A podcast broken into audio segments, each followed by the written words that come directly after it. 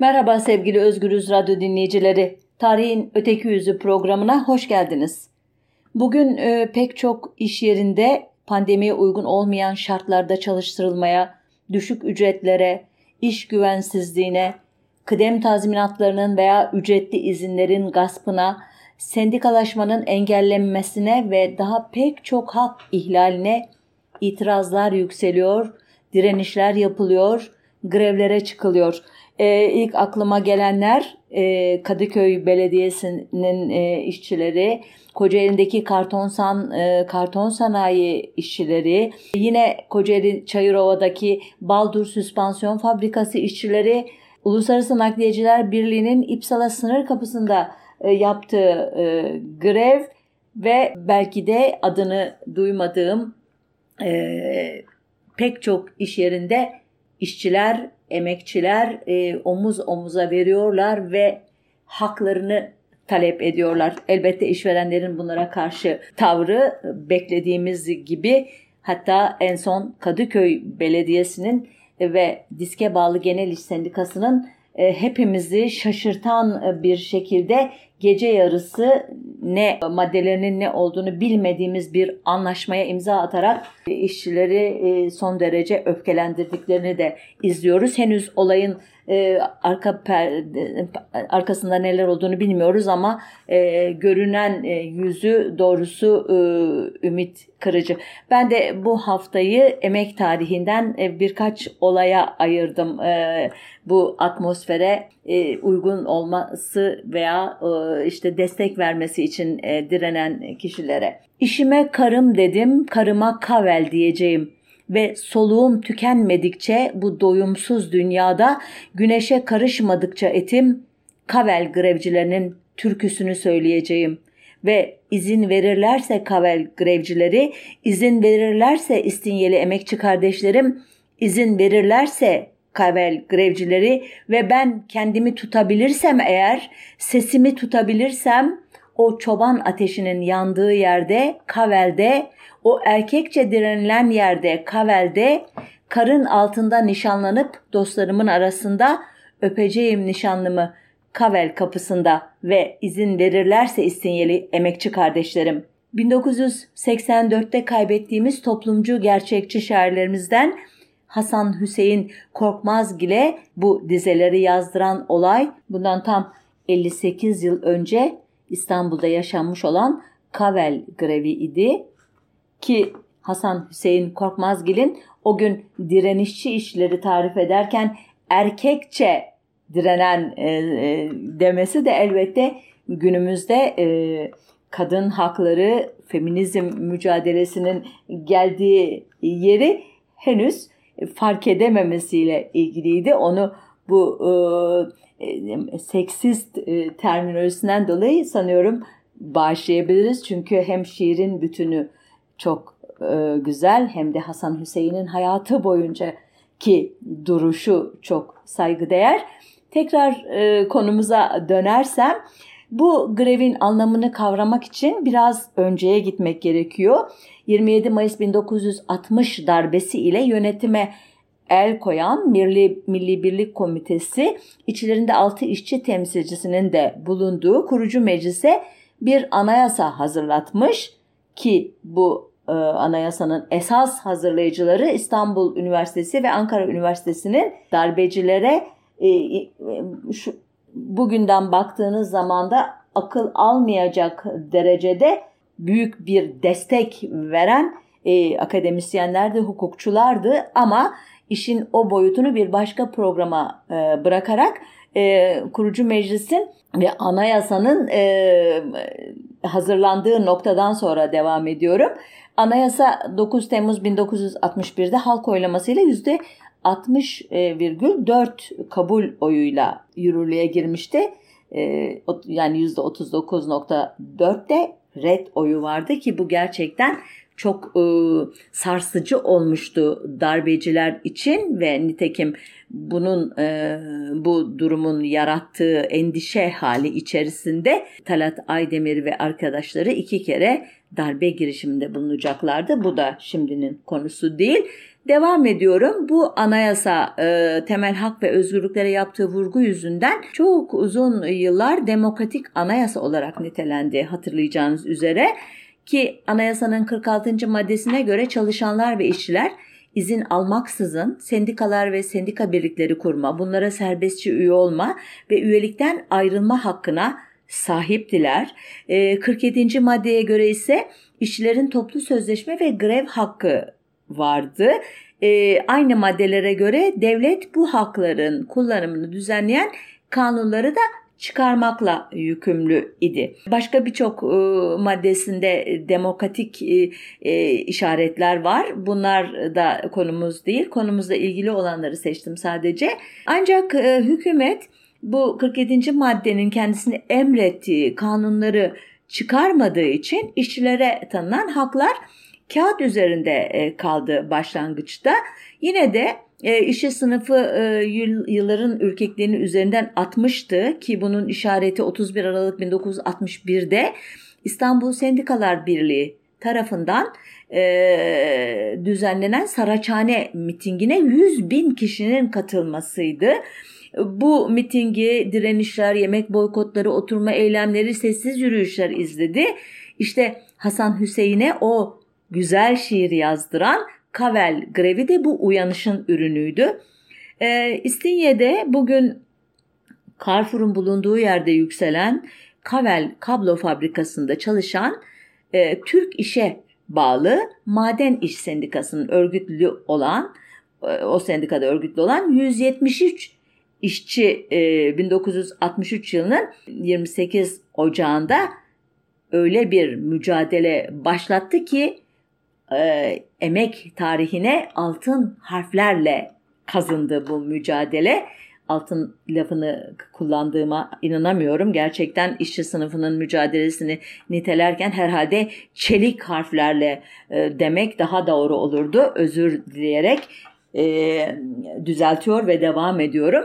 E, grevin yaşandığı fabrikayı 1954 yılında Emin Aktar, Vehbi Koç ve Eli Burla kurmuştu. Fabrikanın işleri gayet iyiydi ama o sırada yeni atanan müdür patrona fabrikanın karını daha da arttırma sözü vermiş. Daha doğrusu bu sözü verdiği için mutlaka müdür yapılmıştı bu kişi. Yani suçu müdüre değil de patronlarla e, birlikte müdüre e, e, isnat etmek bence daha doğru olur. İlk cümlemi böyle tasih edeyim. İlk adım olarak da işçilere 1957'den beri fazla mesai bedeli olarak ödenen yıllık ikramiyeleri kesmeye karar vermişti. Kar, kara geçmek deyince akla ilk gelen şey maliyetleri düşürmek. Ama maliyetlerin işçi ücretleri ya da ikramiyeleri ne rastlayan payıyla başlamak bu düşürmeye e, tahmin edeceğiniz gibi e, patron e, sınıfının e, neredeyse işte e, e binler e, yüzlerce yıllık e, şeyi geleneği e, halbuki e, ayda ortalama 380 lira civarında kazanan işçiler için bu ikramiye çok önemliydi. Kimi birikmiş borçlarını kapatmak için, kimi evlenmek için, kimi evinin eksiklerini tamamlamak için bütün yıl bu ikramiyeyi beklemişti. İşçiler e, seçtikleri 3 temsilciyi patronla görüşmek üzere gönderdiler ilk ağızda. Patronun tepkisi bu 3 işçi temsilcisi ile birlikte Maden İş Sendikası'nın bu e, iş yerinde e, ki örgütlenmeyi yürüten şubesi olan Şişli Şube Başkanı'nı ve sendikanın iş yeri baş temsilcisini işten çıkarmak oldu. Yani daha başında en sert e, e, adımı atmaktan çekinmedi e, patronlar ve onun temsilcisi olan müdür. Ardından da çok klasik bir tepki olarak işçilere sendikadan ayrılma baskısı yapmaya başladılar. E, işçiler işten çıkarmaları ve baskıları protesto etmek için 28 Ocak 1963 günü tezgah başında 5 günlük oturma eylemine başladılar. Tabii işveren tipik e, şeyi e, suçlaması olan iş yerindeki asayişi bozdukları gerekçesiyle 10 işçiyi daha işten çıkarıp bununla da yetinmeyip lockout ilan edince yani iş yerinin kapısına bir anlamda kilit vurunca 4 Şubat'ta işçiler oturma eylemlerini fabrika önünde kurdukları çadırlarda direnişe dönüştürdüler. İşçiler direndikçe işveren de tutumunu sertleştiriyordu.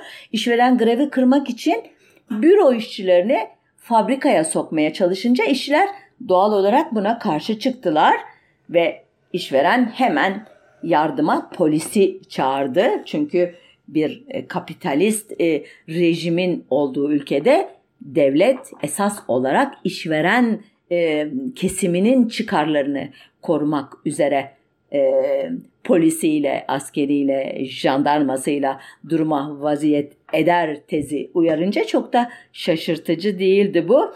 Elbette polis bildiği usulle müdahale etti. O sırada bazı işçiler yaralandı, bazıları da tutuklandı. İşveren son darbeyi lockout ilan ederek vurdu. Bir önceki lockout e, e, bir anlamda tehdit gibiydi ama bu sefer resmen lockout dedi ama o tarihte ilginç bir şekilde grev ve lockout ile ilgili herhangi bir düzenleme olmadığı için aslında iki tarafın eylemi de kanunsuzdu ama Sarıyer Savcılığı soruşturma sonunda patronun tutumunun lockout sayılmayacağını ilan ederek tavrını işverenden yana koydu. Bu tarihten itibaren Kavel grevi toplumun gündemine oturdu. Sadece İstinye'nin emekçi halkı değil, otobüs şoförleri, tersane işçileri, hatta bazı polisler bile grevcilere destek veriyordu. Ee, örneğin Vehbi Koç'a ait General Elektrik firması işçileri aralarında para topluyor. Bir diğer koç kuruluşu olan demir döküm işçileri sakal bırakma eylemi yapıyordu. Maden iş ve lastik işe bağlı iş yerlerinden direnişçilere destek mesajları yağıyordu. Kavel'in yanı başındaki Türkay Kibrit Fabrikası işçileri ise Kavelcilere saldırarak tarihe kötü bir şekilde geçtiler. Ancak ortada daha garip bir durum vardı.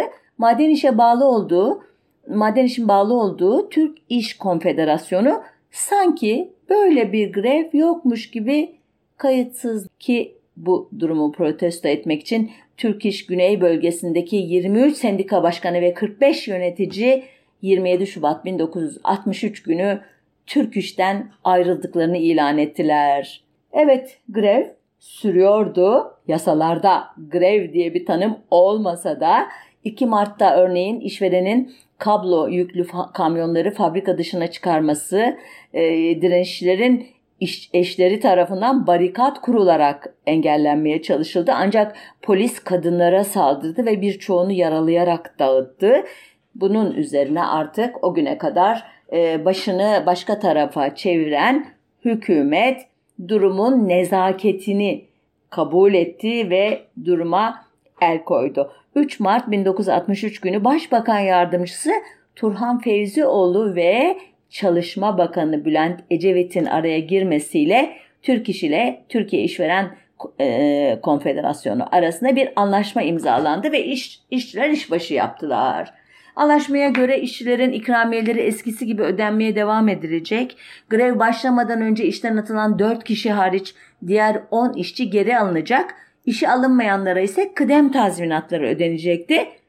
Her şey yoluna girmiş görünüyordu ki Sarıyer Savcılığı'nın greve öncülük eden 28 işçi hakkında toplantı ve gösteri yürüyüşleri kanuna muhalefet etmek suçundan 3 yıl ila 5 yıl arasında hapis istemiyle dava açtığının öğrenilmesi her şeyi tersine çevirdi.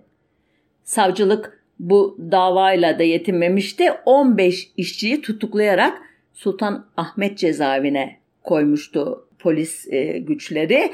10 Haziran günü tutuklanan 6 işçi e, kamuoyu baskısıyla e, tahliye edildikten sonra işe dönemediler. Bunun üzerine fabrikanın kaplama bölümünde çalışan 30 işçi toplu halde iş bırakarak e, tavrını e, ilan etti e, hem patrona hem kamuoyuna. Bu sefer duruma İstanbul Sıkı Yönetim Komutanlığı el koydu. Sonunda tutuklu işçilerin geriye kalanları da 27 gün sonra salı verildiler ama haklarındaki dava devam ediyordu.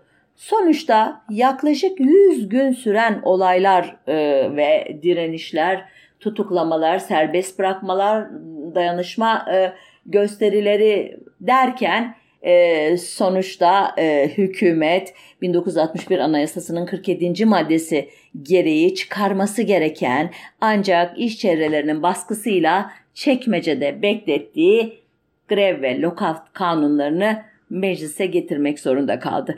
Dönemin Maden İş Başkanı Kemal Sülker'e göre işverenler kanuna işçiler aleyhine ağır hükümler konmasını sağlamak için Kavel'de gerginliği kasıtlı olarak tırmandırmışlardı.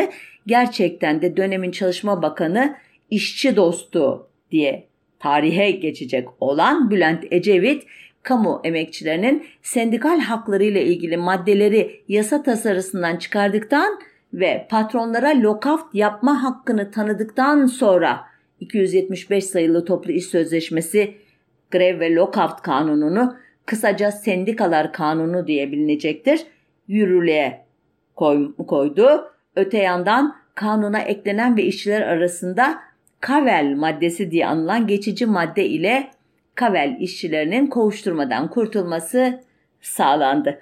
Sonuçta 100 günlük Kavel grevi sayesinde 1961 Anayasası'nın emrettiği bir kanun çıkarıldı.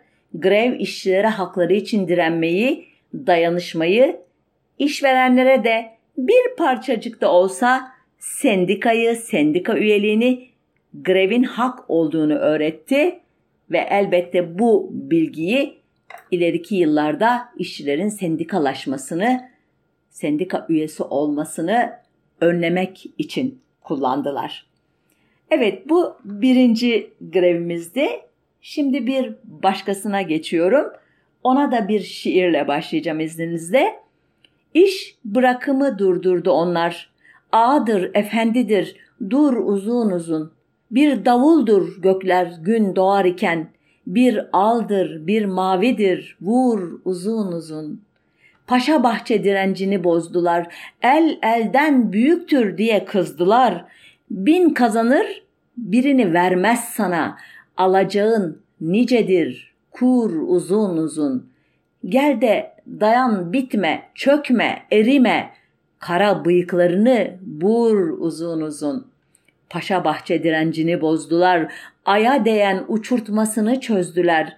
Bu yan onlarındır, öte yan senin, inermiş toprağa nur uzun uzun. Bugünü, yarını, geleceği boz, varlığı kendine uydur uzun uzun. Paşa bahçe direncini bozdular, alnımıza bir açlığı yazdılar. Bu dizeler de Fazıl Hüsnü Dağlarca'nın Paşa Bahçe Destanı adlı şiirinden şiir 1966 yılındaki 85 günlük destansı Paşa Bahçe Şişe Cam grevini anlatıyor. Bu grevi de biraz daha iyi anlamak için yine geriden başlayacağım izninizle. 1935'te Türkiye İş Bankası bünyesinde bir cumhuriyet fabrikası tırnak içinde söylüyorum bunu olarak faaliyete geçen Paşabahçe Şişe Cam Fabrikası 1950'lere kadar geleneksel yöntemlerle üretim yapmıştı. 1959'da otomatik makinalarla üretimi arttırmaya çalıştı ancak başarılı olamadı e, fabrika teknik kadrosu. 27 Mayıs 1960 darbesinden sonraki kısa duraksamadan sonra fabrikanın Papyonlu Baba lakaplı efsanevi patronu Şahap Koca Topçu döneminde giderek artan şişe talebini ki özellikle meşrubat şişesi ile ilgiliydi bu talep. Bunu karşılamak için fabrikada yeniden yapılandırma diye bir sürece girildi. Bu sürecin e, adı e, Taylor sistemi diye geçmiştir literatüre. Akla e, hemen e, ilk e, bu gelmiştir. Çünkü Amerikalı makine mühendisi e, Winslow Taylor ki ölümü 1915'tir. Üretimin niceliğini arttırmak ve niteliğini geliştirmek için geliştirdiği bir model olarak lanse etmiştir bunu e, dünyaya ki bunun esasını el emeğinin yerini makinelerin alması oluşturmaktadır. Sistem e, Amerika Birleşik Devletleri'nde Ford fabrikalarında ilk kez kullanılmaya başlamıştır.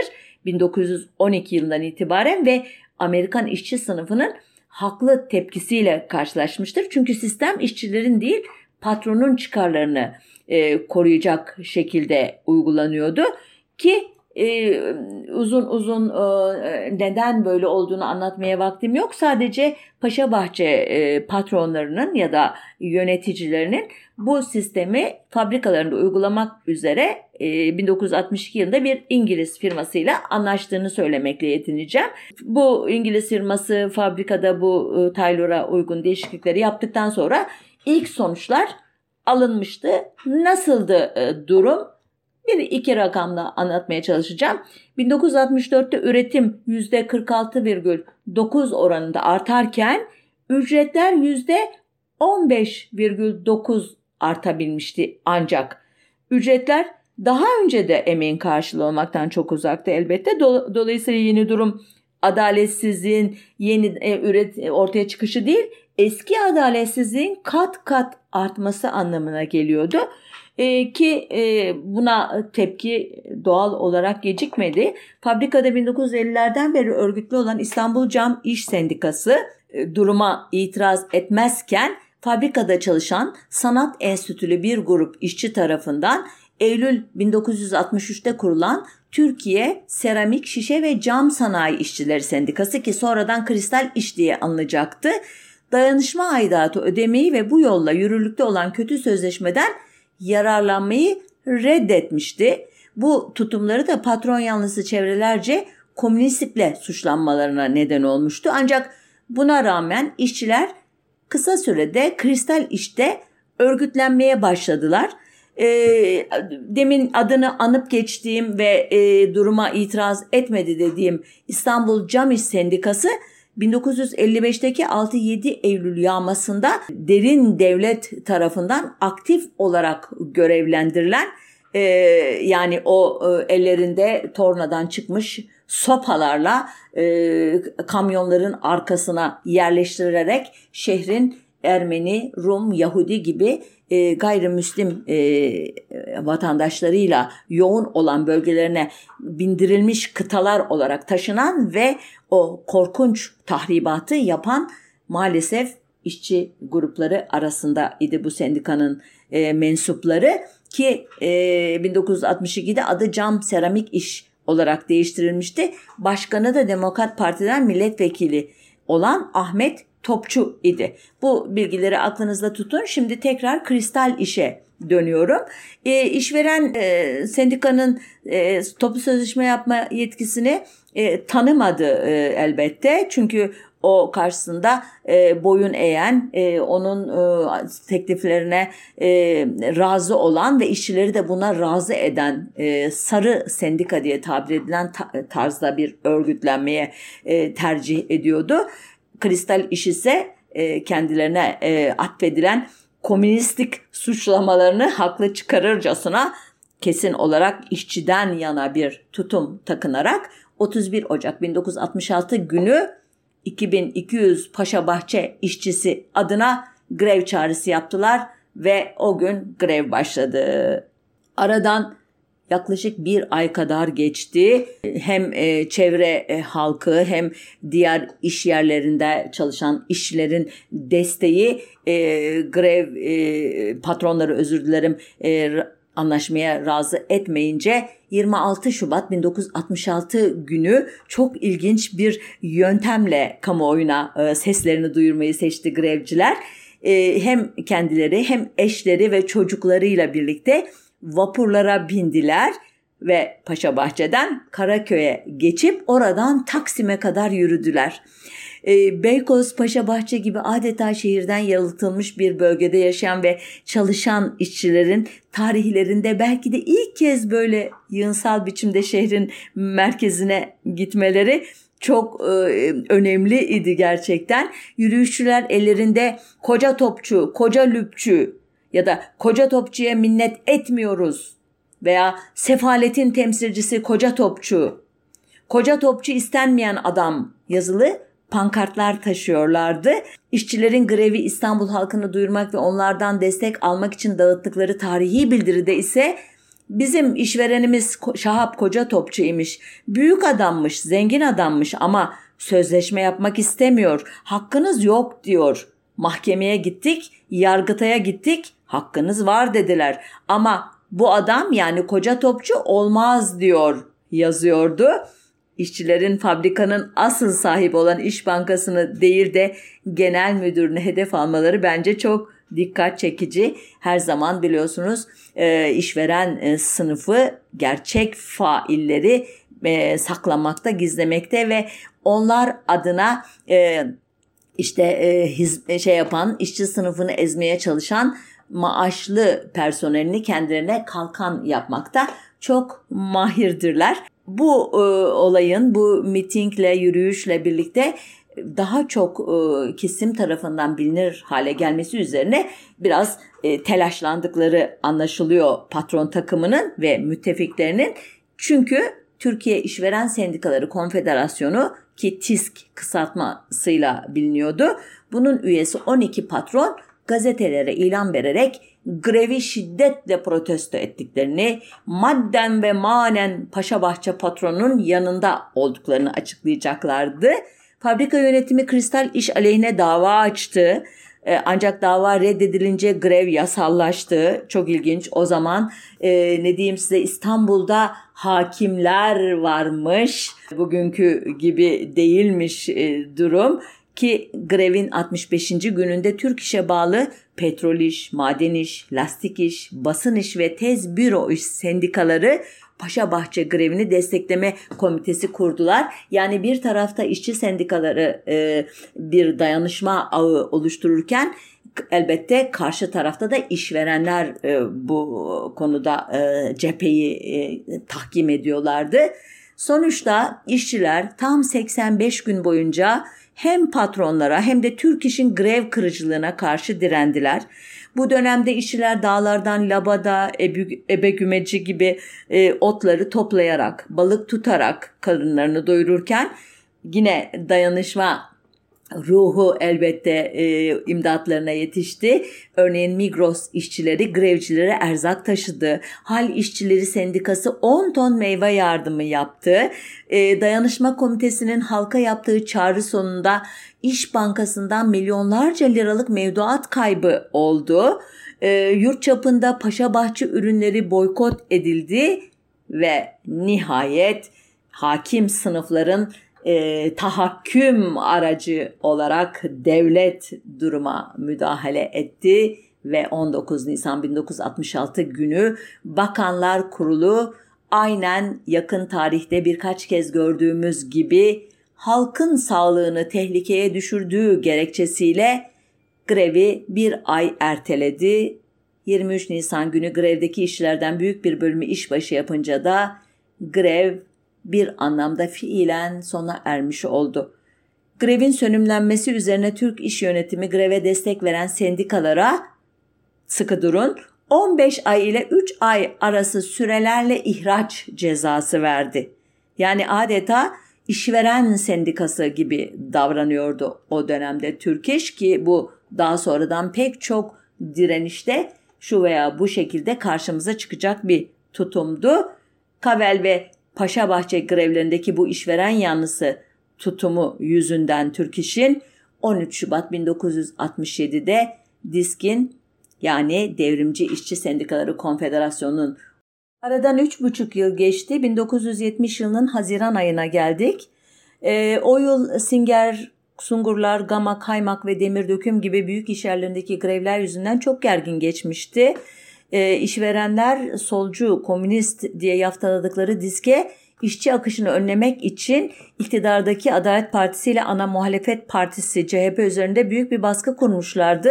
Sonunda bu iki parti anlaşmışlar ve sendikal örgütlenmeye kısıtlamalar getiren 1317 sayılı kanun 11 Haziran 1970'te e, parlamentonun senato kanadında kabul edilip Cumhurbaşkanınca da onaylanmıştı. İşte buna disk çok e, farklı bir tepki verdi. Aslında o günlerde basın aynen bugünkü gibi e, bu tartışmaları gündemleştirmediği için halkın olup bitenden pek haberi yoktu. Ama olaylar beklenmedik bir şekilde gelişince e, en ücra köşedeki İstanbullular da ve giderek Türkiye'nin diğer kentlerinde en azından gazete okuyanlar da neler olup bittiğini fark etmeye başlamışlardı. 15 Haziran günü e, disk bünyesindeki maden iş, lastik iş ve kimya işe bağlı işçiler İstanbul'un sanayi mahallelerinde yürüyüşe geçtiler. Kentin Anadolu yakasındaki yürüyüş kolunun başını Singer Haymak Otosan Devlet Malzeme Ofisi işçileri çekiyordu. Ee, İstanbul yakasında ise derbi lastik, emaye taş, demir döküm, sungurlar, elektrometal, profilo, ağır ve gurundük işçileri öncülük ediyordu. Ee, Türk işte örgütlü oldukları halde EAS, e, Mutlakü, koruma tarım ilaçları, Chrysler, Cibali Tekel, kutu fabrikalarında çalışan işçiler de işlerini bırakıp direnişe katılınca gerçekten çok görkemli bir hal aldı bu yürüyüş. Ee, ilk günün en büyük olayı Ankara asfaltında meydana geldi. Kartal kavşağında işçilerin karşısına bir tabur asker ve 3 tank çıktı ve işçiler e, asker barikatını aşıp Başbakan Süleyman Demirel'in kardeşi Hacı Ali Demirel'in Soğanlı'daki fabrikası Haymak dökümü birazcık tahrip ettiler. Elbette e, iktidar bunun üzerine büyük bir telaşla e, harekete geçti. Bakanlar Kurulu toplandı acilen ve evet bingo Kocaeli ve İstanbul'da 60 günlük sıkı yönetim ilan edildi. Ancak bu işçileri durdurmadı. Eylemler 16 Haziran günü de devam etti. Bu sefer Topkapı dışından örneğin Eyüp'ten Gazi Osman Paşa ve Zeytinburnu gibi sanayi bölgelerinden gelen kollar e, Aksaray üzerinden Sultanahmet'e, oradan Cağaloğlu'na ve Eminönü'ne doğru yürümüştü. Bunun üzerine valilik Haliç üzerindeki iki köprüyü de açtırmıştı engellemek için e, e, yürüyüş kolunun e, valiliğe. E, bir başka kol ise Kağıthane, Gültepe ve Levent yönünden Taksim'e doğru yürüyordu. E, Gebze ve Kartal e, yönünden gelen işçiler ise Bağdat Caddesi yoluyla Kadıköy'e kadar gelmişlerdi ki o güne kadar işçi sınıfı ile fiziken hiç karşılaşmamış olan burjuvaların ya da üst orta kesimlerin e, Bağdat Caddesi'nde on binlerce işin öfkeli ve kararlı yürüyüşünü şaşkınlık ve endişe içinde izlediğini sanıyorum tahmin edebilirsiniz. Topkapı, Gebze, Kartal ve Kağıthane, Levent bölgelerinde yürüyüş kollarının kolayca oluşmasının nedeni e, bu bölgelerdeki iş yerlerinin ana arterlere yakın olmasıydı. Nitekim şehrin bir başka önemli sanayi bölgesi olan Beykoz Paşabahçe hattından katılım mümkün olmamıştı. Halbuki biraz önce uzun uzun anlattığım Paşabahçe grevi e, sırasında hem işçi sınıfı hem onların aileleri hem o bölgede yaşayan e, kesimler bu konuda bence çok ciddi bir bilinç sıçrayışı yaşamışlardı. Yani gönülleri e, yürüyüşe katılmaktan e, yana idi ama maalesef fiziki koşullar engelliyordu onları. E, aynı şekilde Lastik İş Sendikası'nın e, Kocaeli e, bölgesindeki yöneticilerinin engellenmesi üzerine bu fabrikalardan da yürüyüşe katılanlar olmamıştı. Yani çeşitli e, türde engellemeler olmuştu ama buna rağmen o gün 16 Haziran günü İstanbul'daki yürüyüşlere yaklaşık 75 bin işçinin katıldığı hesaplandı sonradan. Ee, Ankara'da, Adana'da, Bursa'da ve İzmir'de de daha küçük çaplı destek yürüyüşleri yapılmıştı. Ee, ne yazık ki Anadolu yakasındaki yürüyüşler kanlı geçti.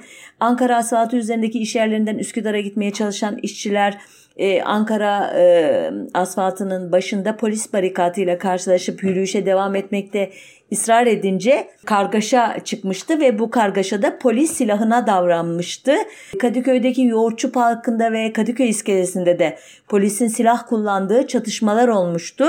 Ee, bunun üzerine yürüyüşçüler de bazı polis arabalarını ve sivillere ait bazı arabaları e, ve binaları tahrip etmişlerdi. Adalet Partisi'nin binası e, tahrip edilmişti. Tercüman gazetesinin e, tabelaları indirilip yerlerde sürüklenmişti ve e, bu gerçekten o ana kadar tırnak içinde barışçıl bir şekilde gelişen olayın bir anlamda niteliğini değiştirmiş ve iktidar çevrelerine bu eylemi karalama fırsatı vermişti. Halbuki dediğim gibi e, öldürmelerin hepsi ki 5 kişi ölmüştü onu söylemeyi unuttum özür dilerim. 85'e ağır olmak üzere 200'e yakın kişi de yaralanmıştı.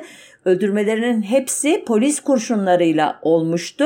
Buna rağmen e, daha sonradan e, disk ve ona bağlı sendikaların yöneticilerinden oluşan 260 kişilik bir grup e, tutuklanacak ve yargılanacaktı. Neyse ki daha sonradan e, ceza almayacaklardı. Çünkü failin kim olduğu e, en azından e, ölümlü olaylarda net.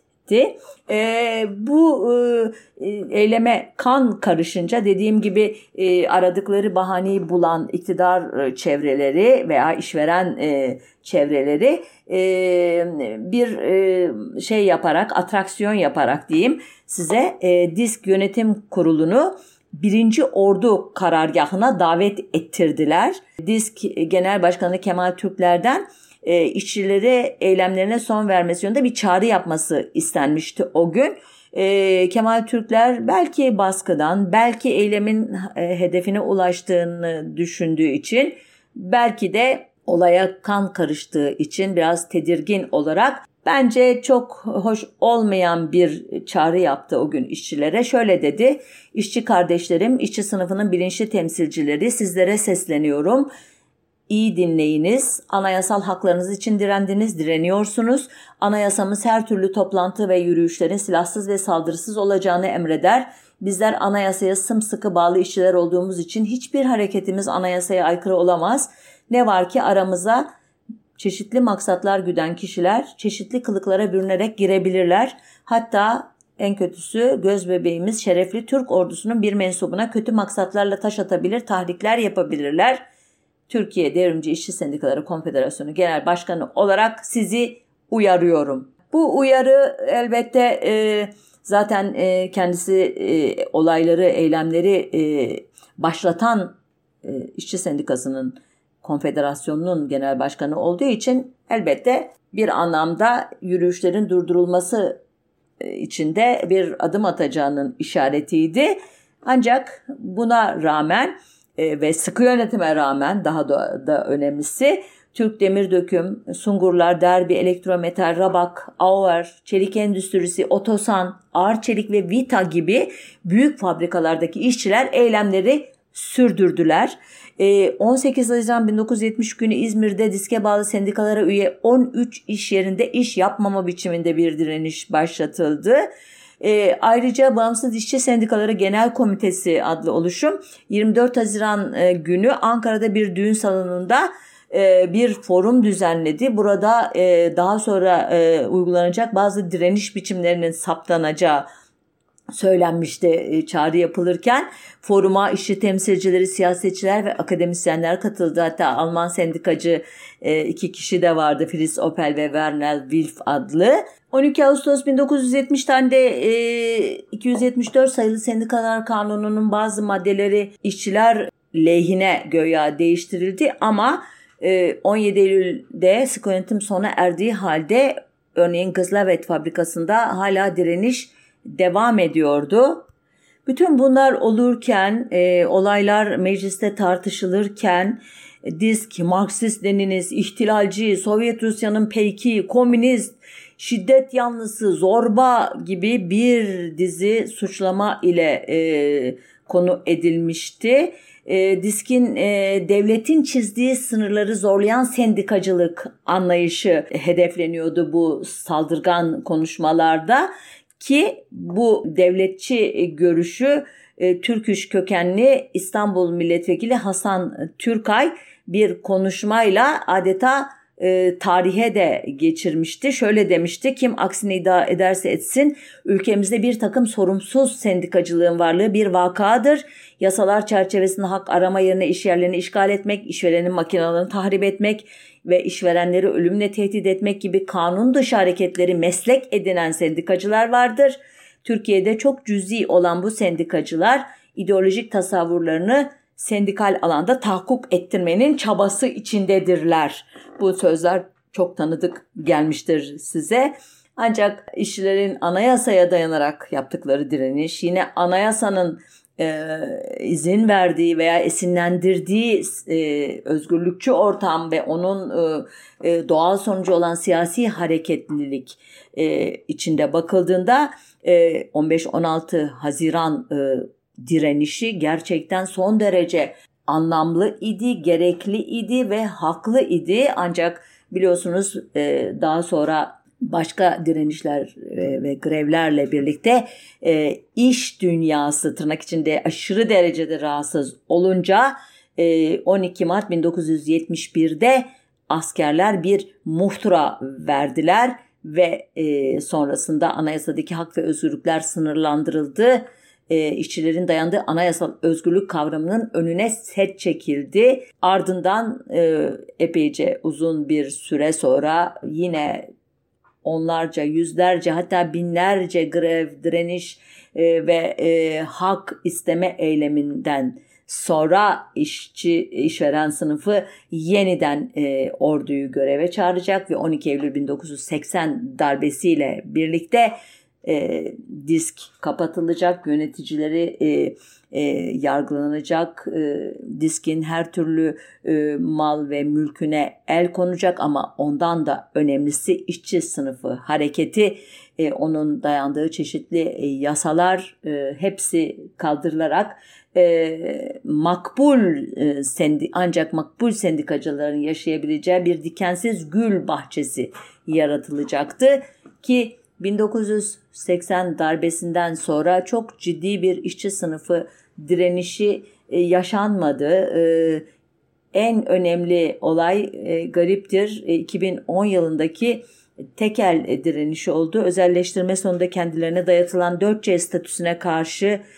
aylarca canlarını dişlerine takarak direnen tekel işçileri hükümetin yüzeysel çözümlerine razı olmayıp e, herkese de e, e, örnek olacak şekilde hepimizin üzerine atılmış ölü toprağını kaldıracak şekilde e, direndiklerinde ben şöyle demiştim sadece son e, yılın değil son onlarca yılın en önemli olayı bu. Ancak elbette sonu e, işçi sınıfının e, emekçilerin istediği gibi bitmedi bunun.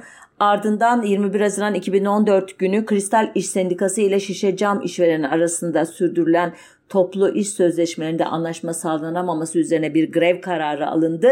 Bu sefer Şişe Cam'a bağlı 6 şirketin 10 fabrikasında 5800 işçi grev yapacaktı. Nitekim yapmaya da başladılar ancak AKP hükümeti grevin 8. gününde e, ülkenin genel sağlığını ve milli güvenliğini bozduğu gerekçesiyle grevi 60 gün erteledi. Arkasından e, e, grev sönümlendi ve e, başlangıçtaki hedeflerinin çok gerisinde bir toplu sözleşmeyle e, noktalandı süreç. Elbette anlatılacak çok şey var ama süremizin de sonuna geldik.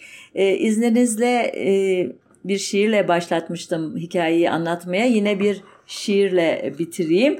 Bu seferki e, şiirimiz 1965'te prim sorunu yüzünden e, Zonguldak Kömür Havzası'nda e, başlayan geniş çaplı bir grev dolayısıyla yazılmış ki grevi ayaklanma sayan devlet yine işçilerin üzerine jandarma göndermişti bu olayda da açılan ateşle işçiler ölmüştü. Ardından askeri birlikler gönderildi, basına yasak getirildi ve e, bu e, olayı e, dizelere döken pek çok şair oldu. Ceyhun Atuf Kansu örneğin Mehmet Çavdar'a ağıt yazdı, Senur Sezer Kara Türkü'yü yazdı ve Fazıl Hüsnü Dağlarca şimdi okuyacağım Dağla Zonguldak Ağıdı adlı şiiri e, kaleme aldı. Bir kömür, bir uzak, bir kara, bir derin Ellerin yer altında yitmiş kocaman ellerin. Yıllarca çalışırsın gündeliğin on lira. Açsın susar kuyular bağıra bağıra. Ko yam yassı ayakların balçık toprağa girsin. Kim yürürse öldürürler bilirsin. Zonguldak ölü iki gecede gecede diri bir. Zonguldak bir Türkiye, bir aç Türkiye değil midir? Tanrı yeryüzünündür, bir pay düşmez sana, Sen yer altındasın, tanrısızsın, anlasana. Evet, bu şiirin üstüne söz söylenmez ama yine de söyleyeceğim. 1848'de yayımlanan Komünist Manifesto'nun bize bıraktığı en e, e, mü- müthiş miras olan bütün ülkelerin proleterleri birleşin sloganını hatırlatacağım. E, bu birleşme elbette biraz önce anlattığım gibi küçük küçük, büyük büyük, görkemli görkemsiz, onlarca, yüzlerce, binlerce direniş, direnişin oluşturduğu halkalarla örülecek bir zincirle olacak. Bu zinciri öğrenlere selam olsun deyip programı noktalayayım. Haftaya bir başka konunun öteki yüzünde buluşmak üzere sağlıcakla kalın.